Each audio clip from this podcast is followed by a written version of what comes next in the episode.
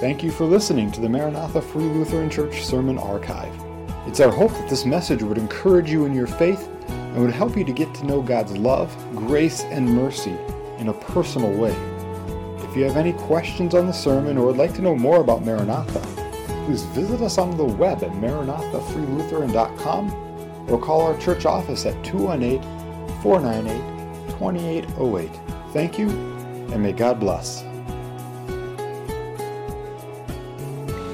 Want to ask you today uh, how many of, of you would say that you love change?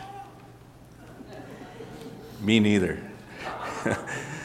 I have to say, I think for the most part, uh, there are exceptions, but for the most part, I'm one who finds security in routine, and change comes a bit hard for me. Uh, computer and cell phone upgrades, they drive me nuts. Uh, I have to admit, sometimes there are some improvements that come with it, but why do they have to do, change them so often? I kind of like that motto if it ain't broke, don't fix it, right? Um, I don't need my furniture rearranged often. If it looked good when we moved in, it still looks good there now. Um, I, I, don't need new clothes often. Uh, most of the stuff I wore last decade hasn't really worn out yet. Um, might start looking a little bit tired, but sometimes it's kind of like parting with old friends to get rid of some of it. Um, relationship changes can be hard for me and for some of you too. Uh, dear folks that uh, have been a part of our families and a part of our congregation grow up and they graduate. Some pursue uh, further education elsewhere. Some take job transfers and move away. Some die. And you know, we try to be excited for those who have moved on to new and better things, including even those who are now enjoying the glories of heaven, but we miss them. And so we should have no problem then identifying with the disciples today in the text that we look at as Jesus talked to them about a major change that was coming in their lives. The change he speaks about to them is that soon he was going to go away and leave them returning to his Father in heaven, and they would no longer then see him and talk with him face to face. And they've become quite distraught at this news, uh, even though Jesus had sought to prepare them for a while about this, yet um, now it was becoming imminent, and, and they were quite troubled about it. And, and so Jesus speaks to them about this change and, and how it actually is going to be to their advantage. I invite you to look with me at John chapter 16 and we'll be reading verses 5 through 15. And I invite you to stand now in reverence to God's word as we read. John 16, beginning with verse 5. But now I am going to him who sent me, and none of you asks me, Where are you going? But because I have said these things to you, sorrow has filled your heart. But I tell you the truth, it is to your advantage that I go away. For if I do not go away, the Helper will not come to you. But if I go, I will send him to you. And he, when he comes, will convict the world concerning sin and righteousness and judgment. Concerning sin, because they do not believe in me. Concerning righteousness, because I go to the Father and you no longer see me. And concerning judgment, because the ruler of this world has been judged. I have many more things to say to you, but you cannot bear them now. But when He, the Spirit of truth, comes, He will guide you into all the truth. For He will not speak on His own initiative, but whatever He hears, He will speak, and He will dis- disclose it to you what is to come. He will glorify me, for He will take of mine and will disclose it to you. All things the Father has are mine, therefore I said that He what He takes of mine and will disclose it to you. Let us pray. Lord God, we thank you for this, your word to us through Jesus uh, as he talked with the disciples uh, that night before he was arrested and then crucified, Lord, and uh, preparing them for what was to come, for a big change. Uh, Lord, apply this to our hearts too, as, as we recognize then what, what he tells us here that there is an advantage that he left this earth physically and, sent the Holy Spirit. Uh, we pray in Jesus' name. Amen. Please be seated.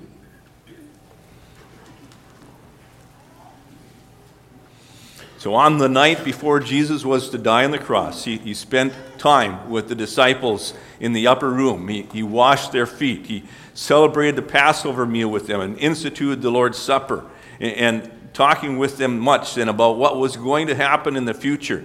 And in the Gospel of John, we have chapters 13 through 16 that are mostly Jesus' words to them that night.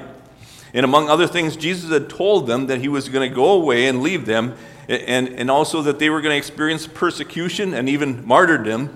Um, and, and it was all quite sobering to them, and their hearts were filled with sorrow. And so it's very interesting what Jesus says next, which, which probably stunned them a bit. He says, But I tell you the truth, it is to your advantage that I go away. To your advantage? Jesus, are you kidding? We, we, we want to keep you around, they must have thought. How could it be an advantage? How is it an advantage to lose a family member or a, a mentor or someone you love? We don't generally think that way, do we? But Jesus goes on to very clearly then explain how it is to their advantage that he'll lead them soon. And, and as we look at the reasons behind what he says to disciples here, I, I want to encourage you that those same advantages that he said were coming for them when he would go away from them back to his Father in heaven, those are also advantages for us who are living today compared to back in those days when Jesus walked the earth. And so look with me at that. Reasons that Jesus returning to the Father in heaven was and is an advantage to his disciples. Did you notice what he said there in the beginning of verse 5? But now I am going to him who sent me. Now, why would he do that? Well, the same reason that we go back to somebody who sent us somewhere. The job is done. When, when I was a farm kid, Dad sent us out with a tractor and an implement behind it out into the field to do a job. And when the field had been covered, then report back because you completed the task. Jesus was telling the disciples that he soon will have completed what he came to the earth to accomplish. The disciples didn't understand this yet, but Jesus tells them that they will understand it later. Well, later includes now. And now we know the redemptive work of Jesus Christ is done. And it is to advantage to us who live today, then, because we don't have to go through, for instance, those years of waiting and hoping that the Messiah would come to save the world from sin, because he has come and he has completed that work. We don't have to go through that confusion that the disciples did as they tried to understand what was happening as their closest friend and teacher was arrested and then hung on a cross and died. For us, it has been clearly revealed in the written word of God. These things were all part of God's salvation plan. His plan to send his only son to earth, who would take on human form, first as a baby born in the stable, and his plan that, would, that this one then would be different from any human who had ever lived before him. He would live 33 years in perfect obedience to God, never once sinning against God or man. And yet people would hate him and would accuse him unjustly and have him beaten mercilessly and hung on a cross to die. That was all part of God's plan, but it was only part of it. After the world would kill this one who, who was above reproach and think that now he was gone forever, then God would reveal the rest of his plan, included raising this son back to life again from the grave, and thus conquering sin and death itself. And, with that, then, Christ's work in the flesh would be done. On the cross, that sinless one would have died in the place of sinners, taking the wages of our sin and death on himself. And in the resurrection, he would show then his power over death, proving his identity then as the Son of God and gaining victory then over the enemy that none of us could have defeated. And with that, then, Jesus Christ's redemptive work on earth would be done. I don't know if we have any farmers here today. They're probably out in the field right now. But for any farmers, when, when you finish planting this year, are you going to leave your tractor and the, and the seeder out there in the field? Not likely, because you'll be done with the job then. Kids, uh, are you, are you going to keep showing up at that school building um, on, in mornings here in June? Not likely, because you're done with the school year. So it was that there's no longer any reason then for the Son of God to stay on this earth physically. And that is why he ascended back to heaven. He had finished his work. But wait, you might say. Wouldn't it be better for us, though, who, us who believe in Jesus, uh, to still have him here physically? Uh, just like it's generally better uh, for a child to have their parents uh, physically present in, this daily, in their daily life? Well, think about it. That changes too, doesn't it? Why don't all of our adults' kids stay living with us after they get married, for instance? Because we're done raising them and they're done being raised. And, and when they have their own spouse and family, generally it is time to move on. When Jesus Christ's redemptive work was done, then it was to the disciples' advantage and ours too that he went back to the one who sent him. Because also of the second advantage we have then of living today is this that the Holy Spirit has come. The Holy Spirit is a third part of the Trinity the Father, Son, and Holy Spirit. All of them have been around from eternity past. Um, it, when we look back in Genesis, they were there at creation. That's why it says there, let us make man in our image. All three are mentioned at different times in the Old Testament. Um, in, in one way or another. They're, they're mentioned in the Gospels um, at Jesus' baptism, for instance, and other times as well. And, and, so the Holy Spirit has been around and at work long before Pentecost. And it was the Holy Spirit of God that inspired the Old Testament prophets to write predicting the details of the coming Messiah. And it was the Holy Spirit that inspired the New Testament gospel writers as well. So I, I, believe it's right to say, really, that the Holy Spirit of God has always been needed in order to get anyone to believe in Jesus. To me, though, the most helpful verses explaining the difference then that comes with Pentecost are, are what I see, for instance, in John chapter 14, where Jesus says this He says, I will ask the Father, and he will give you another helper that he may be with you forever that is the Spirit of truth, whom the world cannot receive because it does not see him or know him. But you know him because he abides with you and will be in you. You catch that difference? It seems to me, based on this verse and others, it's right to say that before Pentecost, the Holy Spirit was with God's people, was working on people to get them to believe. But after Pentecost, he was also dwelling within God's people. And that's part of why Jesus says to disciples, it's better for them that he go away, in order that the Holy Spirit, the, the helper, would come to them. As the Father sent the Son to complete his mission, so the Son sends the Holy Spirit at Pentecost in order to continue the work begun by Jesus. And you see, part of the advantage is this sin. Whereas while Jesus was physically here on this earth, he was limited by his earthly body, like us who can only be in one place at one time. None of you have figured out how to be in two places at one time, have you? Well, after Jesus physically ascended to heaven, then he sent his spirit to be with and in indwelling each and every one of his disciples individually, no matter where they were. And that's a, still an advantage for us today as believers in Jesus Christ. We have the indwelling Holy Spirit. It's interesting to me the words used to describe the Holy Spirit in these verses, um, depending on the Bible translation, um, in the Greek, it is the paraclete, which means the one who comes alongside of to help. Now, other translations use the word helper, advocate, and comforter. All of those partially describe the amazing role that the Spirit plays in the life of a disciple of Jesus. We have a further description in these verses in John 16, though, of, of how the Holy Spirit, or what the Holy Spirit does, particularly in connection with the world. He's God's messenger to bring people to believe in and to follow Jesus. For instance, in the explanation to the third article of the Creed, it states this I believe that I cannot, by my own reason or strength, believe in Jesus Christ, my Lord, or come to him, but the Holy Spirit has called me through the gospel. The primary means that the Holy Spirit uses today to bring people to faith in Jesus is the written Word of God. And through it, He does something. He, he convicts the world. You might say part of the Holy Spirit's job is to strike the conscience of the world. In verse 8 here, John spells it out this way He, when he comes, will convict the world concerning three things concerning sin, righteousness, and judgment. Concerning sin. And now, according to the Bible, what is sin? Sin is any thought, feeling, word, or act contrary to God's holy law. Our Creator God has established certain laws, certain moral absolutes, and, and declared that doing contrary to them is, is wrong.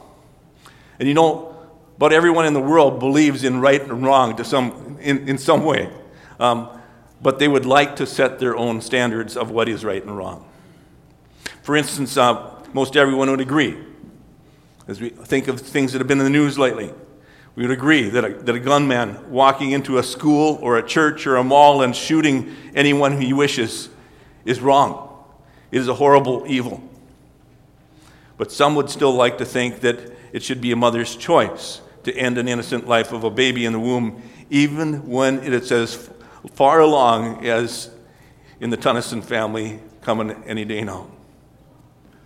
The Holy Spirit speaks to us through the Word of God to show us that, that God knows each human being even when they're in the womb.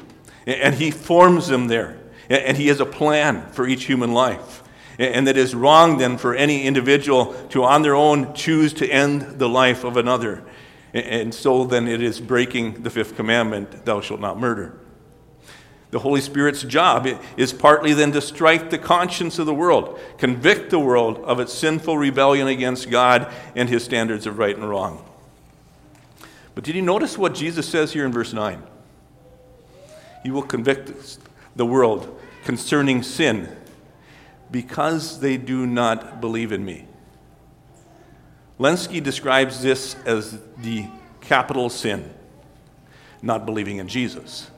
The Spirit's work is to confront the world with the terrible fact of its unbelief in Jesus. You, you see, all other sins are forgivable, but refusal to believe in Jesus throughout one's life dooms one to hell for eternity, since Jesus is the only way to that other eternal destination of heaven.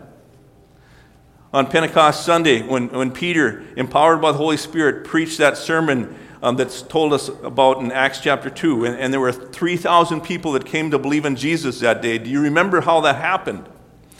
Peter had pointed out to the listeners that day um, that they had been a part of the crowd that had hollered for Jesus to be crucified on the cross. And, then th- three days later, Jesus had been raised by God from the dead and, shown to be truly the Son of God, the promised Savior.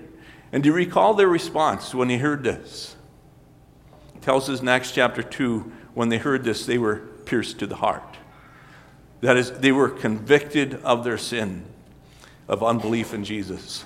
And, and they said to Peter and to the rest of the apostles, Brethren, what shall we do? And, and Peter says, Repent and let each of you be baptized in the name of Jesus Christ for forgiveness of your sins, and you will receive the gift of the Holy Spirit.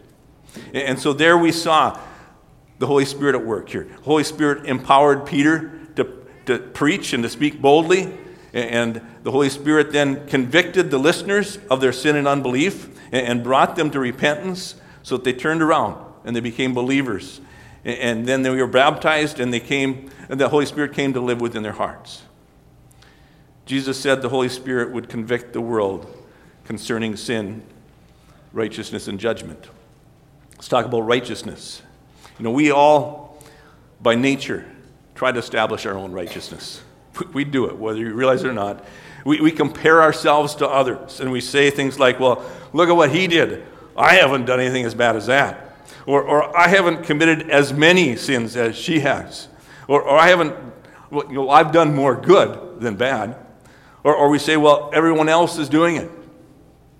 And you see, as long as we compare ourselves to everyone else but Jesus, we have some hope of establishing our own righteousness. But when we compare ourselves to the sinless one, we all fall short. And Jesus said here in verse 10 the Holy Spirit will convict the world of righteousness because I go to the Father and you will no longer see and you no longer see me. You see, when, when Jesus no longer would be physically present on the earth, then we could avoid comparing ourselves to him because he wasn't right there, we thought. But the Holy Spirit speaks through the written word of God to still convict us then of our unrighteousness by holding up Jesus, the perfect one, who willingly died in our place. And so part of the Holy Spirit's job then is to convict everyone in the world of their own bad record and of Jesus' perfect record, so that each one would then humble themselves in confession of sin and look to and believe in Jesus, the sinless Son of God, and trust in His righteousness instead of our own. And the third thing the Holy Spirit is to convict the world of is judgment. Now, mankind would like to live with a perspective that says, well, you know, I can do anything I want, there, there are no consequences. But that is simply not true. And we need to be brought face to face with that reality. And that happens as we are reminded that none of us are going to live forever and that we will all die someday. And then what? The Bible tells us it's appointed unto man once to die, and after this comes judgment.